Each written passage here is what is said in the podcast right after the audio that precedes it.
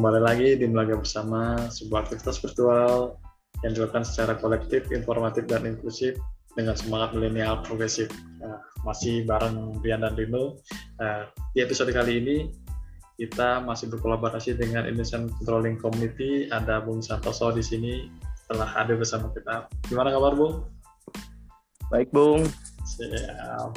Terima kasih Bung atas kehadirannya. Uh, mungkin bisa meluangkan waktu sejenak untuk sambat bareng ya. Jadi yang kemarin tuh uh, setelah apa fokus Presiden Jokowi untuk membahas tentang masa depan dari petani ya pertanian petani milenial. Dia juga menyinggung tentang adanya disrupsi pendidikan gitu.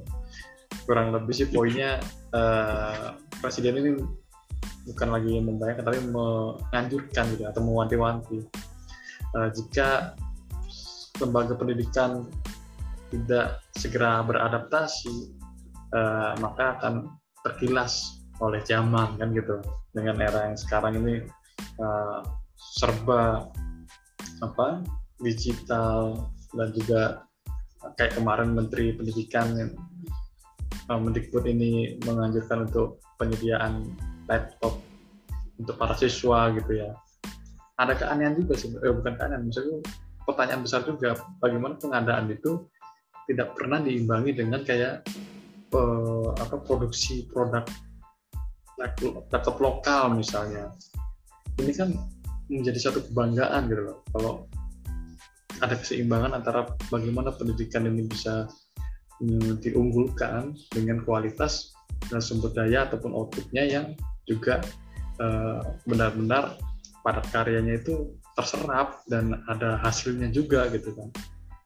Ini agak sedikit uh, apa absurd juga sih. Ketika ngomong ada tantangan disrupsi tapi kita nggak disiapkan juga. Konsep persenjataan tuh seperti apa gitu kan. Mungkin itu dulu sih pengantar. Gimana Bu? Murin dulu atau Bung Santoso terkait sentimen ya, pendidikan ini. ya ya kalau yang yang Bung Ibeng tadi sampaikan itu kan uh, adanya pengadaan laptop terus nggak diimbangi dengan laptop dalam negeri. Nah kita ini kan kadang kalah gini ya mikirnya.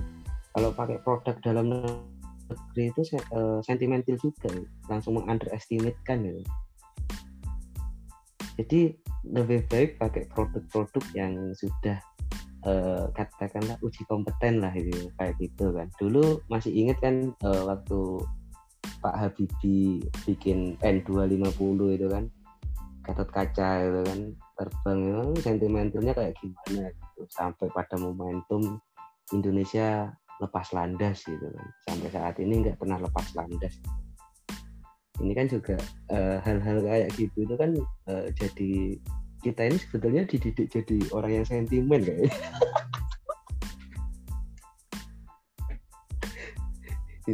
jadi di satu sisi kita ini nggak percaya dengan kemampuan produk kita di satu sisi kita dipupuk eh, digembleng untuk bisa menyayangi negara lain gitu. Nah ini kan juga amat sangat disayangkan gitu.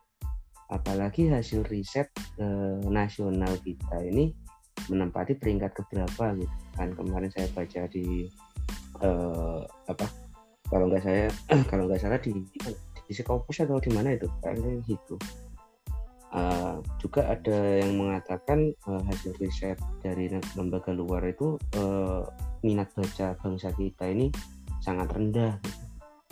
Nah ini juga perlu kajian tolak ukur kira-kira uh, seperti apa sih uh, yang dimaksud dengan kecanggihan teknologi itu kan apalagi dengan kajian keilmuan kita yang katakanlah sampai hari ini kita ingin mengejar barat ibaratnya kan gitu ya ya kan kajian keilmuan kita ini ingin mengejar barat cuman kita bingung waktu dihadapkan dengan fenomena yang ada di tanah air ini jadinya masuk mana gitu.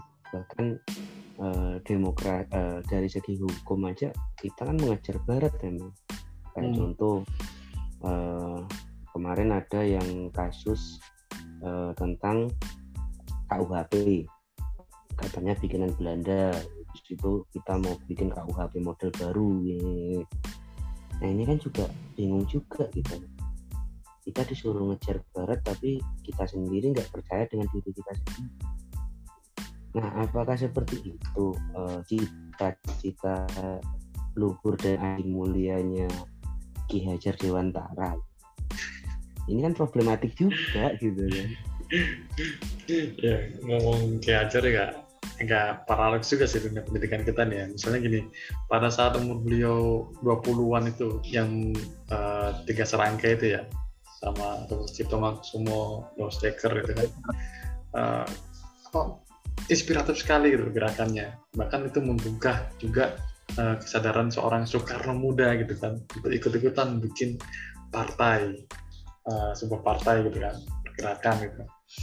Uh, tapi ketika uh, ada posisi di posisi menjadi seorang, seorang menteri yang akan membuat suatu kebijakan pun walaupun dia punya gagasan tentang uh, triloginya ya uh, kayak eh, apa Imadio Mangkarso gitu kan Tuturi Handayani uh, apa itu pun tidak tidak semudah uh, membuat suatu sistem pendidikan yang baik juga gitu di diterapkan di Indonesia. Padahal taman siswa itu uh, bagiku sangat cocok gitu kan. Kalau kalau digambarkan potret di pendidikan di Finlandia yang konon sekarang ini menjadi suatu sistem pendidikan eh, apa pelajaran yang baik uh, uh, apa abad sekarang gitu ya bagaimana kurikulum itu pendekatannya adalah uh, memberikan uh, ruang pelajar untuk belajar dengan asik lah istilahnya dan bagaimana guru itu saling mengenal dengan siswa asuhnya itu uh, bagiku seperti kayak taman siswanya Ki Hajar itu. Tapi realitanya hari ini justru lembaga-lembaga pendidikan yang bisa dibilang kelompok nasionalis ini kayak meredup itu tadi kayak tadi Bung Dino sampaikan tidak ada uh, kebanggaan atau kepercayaan terhadap sistem pendidikan di lembaga tersebut itu gimana Mas Rosa? tentang kepercayaan dari kampus-kampus yang ideologis lah bisa dibilang. apa namanya kalau ya nyambung dari tadi yang apa persoal pengadaan laptop yang memang harus produk dalam negeri gitu. Uh, sekarang memang nggak hanya di sisi pengadaan barang dan jasa yang sifatnya apa kayak laptop dan lain sebagainya gitu. Dari sisi pengadaan di sektor kesehatan pun untuk saat ini uh, penyerapan apa pun belanja negara yang bersumber dari anggaran negara itu wajib uh, pakai produk dalam negeri gitu. Uh, tapi masih di ambang batas sekarang kan masih banyak keterbatasan ya uh, misalkan kayak dari sisi-sisi alat kesehatan aja uh, itu nilai TKDN atau apa itu tingkat kandungan dalam negerinya paling 40% dan uh, bahkan ada yang di bawah 40% gitu. Tujuannya itu aja uh, anggaran negara ini yang diserap ke instansi-instansi pemerintah atau belanja pembelanjanya instansi ini harus produk dalam negeri kira-kira kayak gitu. Jadi uh, kemarin juga Kementerian Kesehatan ngeluarin kebijakan Kementerian Kesehatan terus si Luhut nah ini yang kencang Luhut nah kayaknya uh, kan hari ini kita masih impor nih masih impor terus kemudian dipaksakan sama Luhut. Kayaknya Luhut kemarin kan sama Erick Thohir sama Menteri Kesehatan juga habis kunjungan ke Cina sama Korea kayaknya mau bawa investor. Jadi ngelihat nih saya punya kue APBN tuh segini belanja gue segini setahun gitu. Kalau mau you masuk negaraku bikin pabrik gitu nanti dapat kue itu kira-kira begitu bung. Nah terus kemudian kalau kita sambungkan lagi ke sisi pendidikan gitu yang dilakukan G. Hajar ini kan sebetulnya ketika dia tulisan tulisannya dia itu wartawan wartawan yang memang punya sikap anti imperialisme, anti kolonialisme kan kayak gitu. Tapi ketika dia tua, dia juga ah capek juga kali ngurusin pergerakan gitu kan. Akhirnya dikonsepkanlah itu taman siswa atas rekomendasi juga dari saudaranya dia yang julukannya si Raja Mogok itu, Bung. Siapa itu lupa namanya itu. Ada saudaranya dia. Terus kemudian akhirnya dia bikin uh, taman siswa itu dengan apa namanya dengan cita-cita kan gitu. Uh, untuk melawan kolonialisme ini nggak cukup dengan perjuangan politik saja gitu kan. Tapi juga harus ada perjuangan di sisi pendidikan. Apa gunanya uh, masyarakat merdeka tapi dari sisi pendidikannya nggak dibangun gitu. Akhirnya dia bikin sekolah-sekolah rakyat yang kemudian sering dibubarkan sama uh, rezim Belanda pada waktu itu kan kayak gitu. Nah, kalau dari sisi pendidikan sendiri kan uh, sebetulnya sebelum Ki Hajar ini kan Ahmad Dahlan itu udah bikin dulu. Cuma Ahmad Dahlan ini mewakili uh, pendidikan yang sifatnya religius dan kemudian uh, Ki Hajar ini mewakili yang sifatnya kebangsaan kira-kira kayak gitu. Dan kalau kita bicara kampus nasionalis uh, kayak Untak sendiri Untak kan backgroundnya atau kita sebutnya Yayasan Pendidikan 17 Agustus itu kan bukan terlahir dari uh, lembaga pendidikan pure tapi terlahir dari partai politik kan gitu jadi sifatnya sifat untuk kaderisasi kan kayak gitu iya, iya. kaderisasi yeah, yang memang pada waktu itu uh, apa namanya kalau dari pendiri siapa kita tahu lah uh, Mr.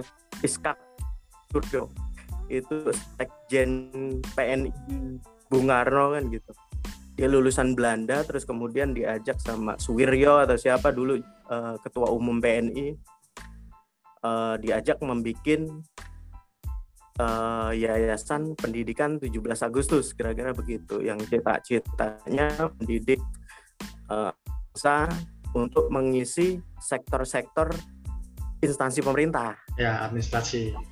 itu uh, administrasi uh, mendidik tenaga-tenaga administratif untuk menggantikan orang-orang Belanda kan kira-kira begitu ya, pada waktu itu. Rangkaiannya ke situ dan di tahun 1952 lah mulainya terus akhirnya bisa berkembang terus ada Profesor Prayudi Atmosuwiryo kan gitu yang kita sebut sebagai bapak administrasi negara gitu. yang akhirnya dia bikin LAN lembaga administrasi negara kan memang dari dia dikonsepkan lah itu dibentuk kampus-kampus. Uh, Tapi pada waktu itu posisinya Bu, uh, kalau Yayasan 17 Agustus itu di bawahnya PNI. Jadi persetujuan pengangkatan rektor dan sebagainya itu uh, harus ya? dapat rekomendasi di partai. Kayak gitu Bu. Kayaknya macet nih. Hmm. Tapi menarik juga yang disampaikan Bu Santoso itu.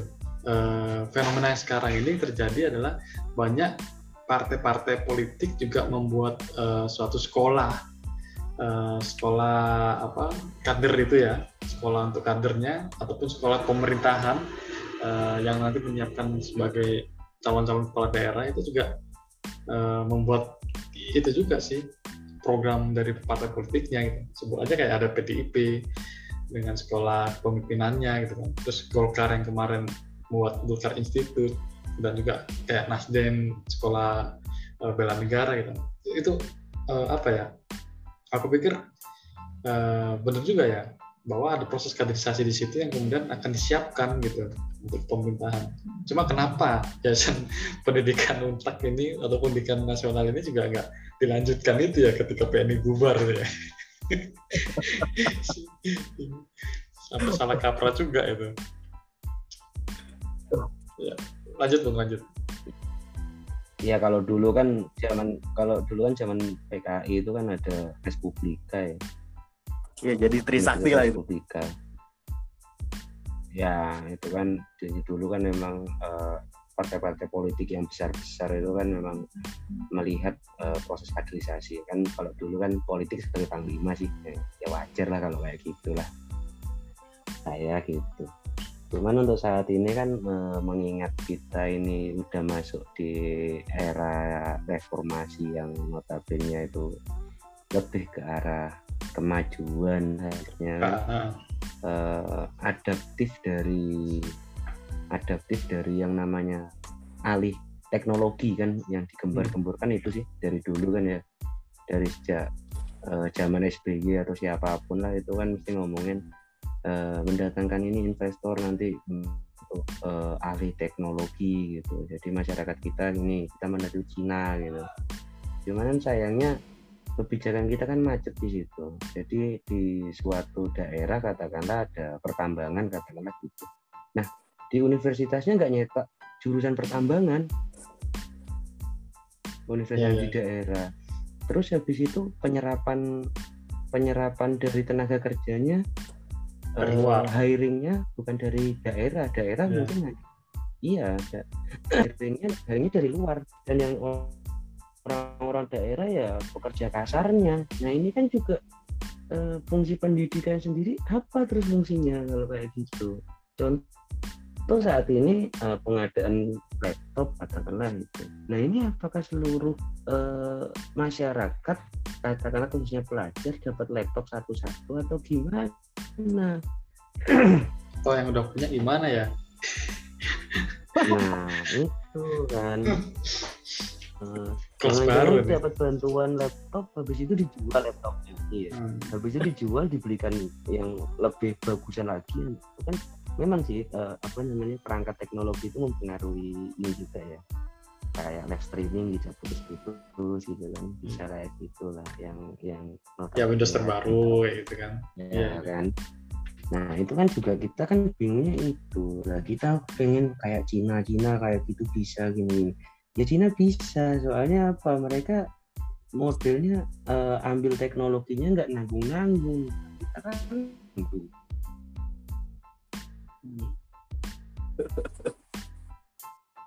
itu kita lo masalah masalahnya apa sih? Masalah Indonesia ini sebenarnya kompleks ya. Mulai dari pangan pendidikan semuanya carut marut sampai bingung gitu ini Ini mau apa dulu yang gitu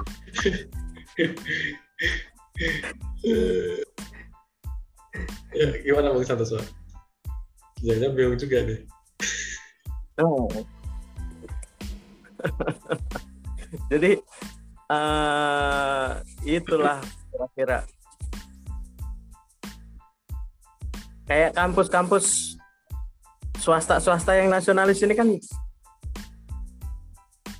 mulai dari apa penelitian penil apa publikasi penelitiannya juga masih kurang. Kadang-kadang hanya sebatas eh, cerita-cerita kebangsaan aja bung. Tapi lupa di risetnya.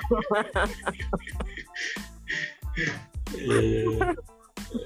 Ya memo memorabilia lah memorabilia. Sedangkan kalau di Cina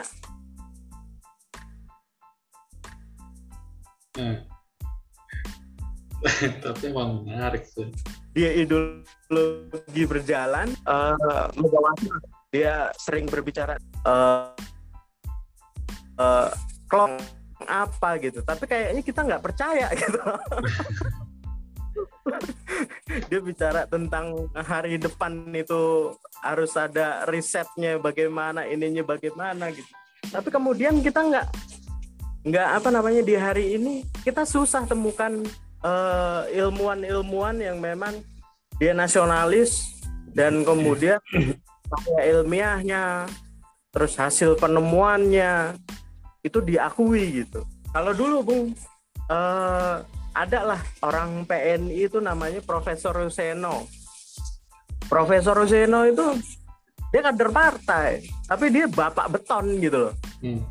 jadi dia bisa menciptakan apa ya pada waktu itu eh, konsep ars- eh, teknologi bikin beton yang khas dia gitu loh. Hmm. Dan kemudian ada Profesor Prayudi, dia nasionalis gitu.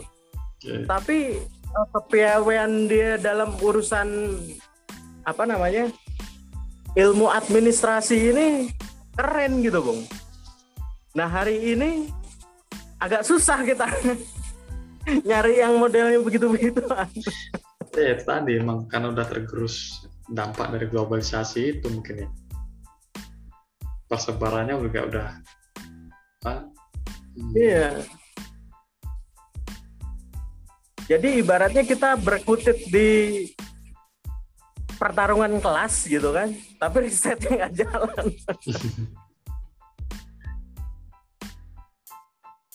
ya gimana mau jalan kalau yang dilihat cuma hanya efektivitas terus habis itu M implementatif Nah, habis itu persepsi aduh ya nggak kira jalan lah kayak gitu. Tapi kalau dari eh, apa namanya filsafat pendidikan ataupun kita sebut eh, kadang-kadang anak-anak kiri ini kan seneng dengan pendidikan kaum tertindas gitu kan. Eh, Kalau udah bahas kayak gitu kan seru sekali gitu kan, maunya gratis-gratis kan ujung-ujungnya kayak gitu. Terus kemudian eh, kalau kita mau gali lagi kita juga punya gitu pemikiran progresifnya Ki Hajar kan gitu. Nggak Ya, jauh kita cari referensi ke Amerika Latin. ya ya kadang percuma juga ya Bung, kita ngomongin tentang filsafat ini. Habis lulus kita ternak lele gitu jadi majalah Trubus gini kan. Ternak kenari itu kan. Kadang kita kadang kan kayak gimana gitu. Karena apa ya mungkin saya mikirnya gini sih eh, pertama kali masuk universitas itu kita punya cita-cita yang besar gitu. Tapi ketika proses berjalan di universitas habis itu harapan kita runtuh melihat kayak diri kita ini berarti saya masuk universitas ini karena faktor kebetulan ya nah kita kan bingungnya pada waktu sudah menerima transkrip nilai dan ijazah ya. Kita mau ke mana itu kita bingung gitu. mau jadi apa? Kita diem di rumah juga. Sentimen dari orang tua ngomong sudah sarjana nggak kerja gini. Kita kan bingung gitu mau apa gitu makanya kalau saya mikir kan oh, berarti orang-orang kayak orang-orang pertanian itu kan eh, sampai kerja di perbankan gitu kan saya mikirnya gini berarti segmentasi perbankan itu mencari orang-orang pertanian eh, lulusan pertanian khusus untuk bidang kredit pertanian. Kayaknya seperti itu. Jadi paham detail untuk ininya gimana. Itu kan eh, setali tiga uang gitu kan modelnya dengan orang-orang sosial ini kan lulus mau jadi apa? Kita masih berkejibaku dengan kegiatan-kegiatan disuruh ke perusahaan kita bukan basic mark eh, basic ekonomi ya tapi lagi. Udah di marketing kita bingung gimana gitu Ca- cari nasabah. Habis itu ada lowongan CPNS kita juga ikut ya kan? Kita kan bingungnya kita kan bingungnya di situ sebetulnya. Karena lalu Nah makanya kan kadang eh, apa namanya ya contoh ya mohon maaf ya kita lihat eh, latar belakang dari yang punya eh, unicorn unicorn Indonesia itu kan rata-rata oke lah lulusan UI habis itu kuliah S2 nya di luar negeri kan gitu kan. Karena pergaulan mereka luas. Yes. Gitu. ya karena kita kan pergaulan di warung kopi aja gitu paling banter kita ya itu adu nasib gitu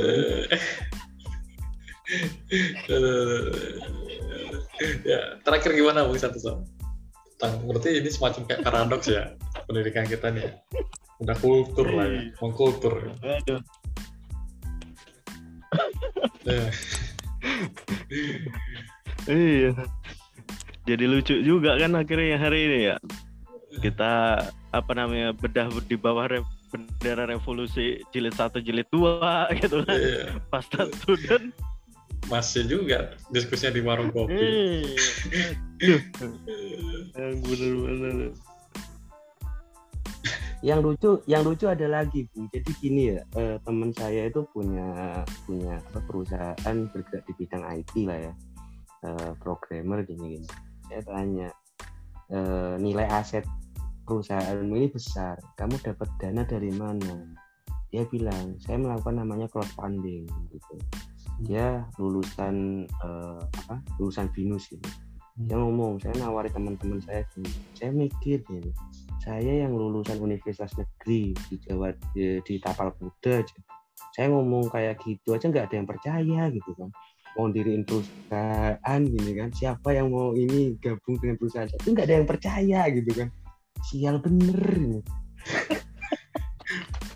atau itu tadi basicnya udah basicnya ke ranah humayu humaniorannya kita nih nggak apa udah terlalu kental gitu kan. Jadi nggak ke marketing gitu kan. Ya meskipun apa pun lah katakanlah kita punya konsep eh, katakanlah eh, apa namanya bikin usaha gitu. Itu aja teman-teman saya yang eh, satu alma mater aja nggak ada yang percaya gitu. sialnya kan di situ. Kalau kalau saya ngeliat teman saya yang waktu SMA kuliah di binus kuliah di kedokteran gini ya buat bikin eh, buka klinik. Klinik, ya. dan dia ngomong ini prospeknya kayak gini gini. Itu langsung gitu loh. Oke oke butuh berapa modalnya? Saya berani gini gini gini. Nah kita ya kan yang modal semangat 45 juang gitu kan.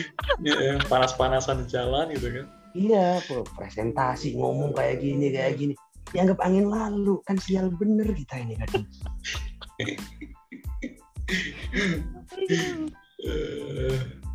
paling banter kita ngelamar kerja ya kan di perusahaan-perusahaan gitu. Habis itu lihat job desk-nya. Nggak ada yang sesuai. Nggak ada yang sesuai gitu ini kan. Lulu- lulusan dari ilmu sosial gitu kan kerja di perusahaan. Nah kita ngomong sosialis ya kan? Ini harus jadi kapitalis harus tega. Ini kan nggak nggak bisa mikir kadang saya ini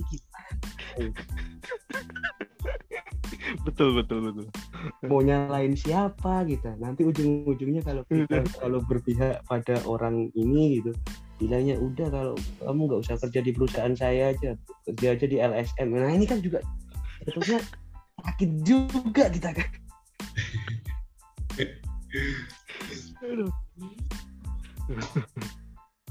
ya itu kira-kira dilema sorry nih ilmu-ilmu saya ini ya. Dilema ilmu-ilmu sosial emang kadang-kadang kayak gitu. Rani